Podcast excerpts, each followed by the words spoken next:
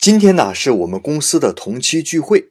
同期是指一个时期一起进入公司的同事，因为大家年龄相仿，就像同班同学一样亲密。比如啊，我们熟悉的日本电视剧《半泽直树》里面，半泽直树和杜真丽还有近藤就是同期。哎，你看这三个人啊，暗中互相助力，在一个公司中啊，有这样几个好朋友，工作的时候也顺利得多。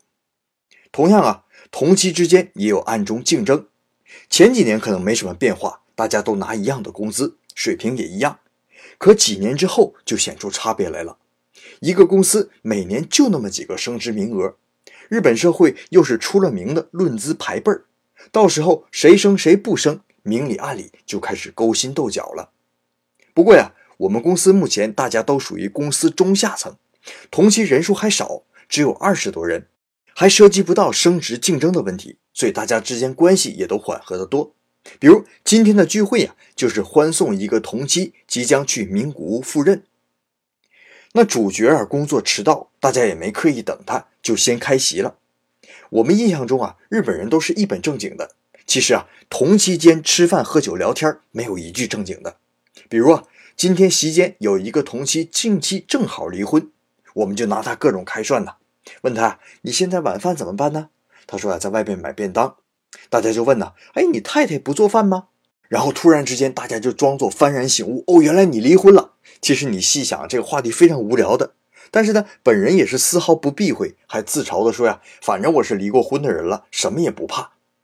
那等主角来了呢，同期们还是没有放过他，因为他迟到了吗？硬是逼着他自己干了一大杯扎啤，还丝毫啊没有惜惜一别的样子，完全的调侃他说啊，你走了就别回来了，我们大家不欢迎你。当然了，也是开玩笑嘛。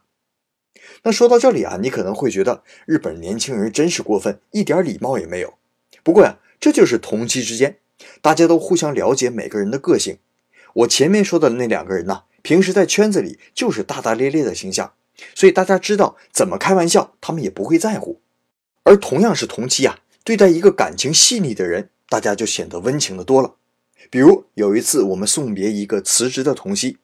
最后啊，他发表感言的时候，情绪几乎失控。可就在这个时机啊，有人适时的加入一句调侃，马上让他破涕为笑。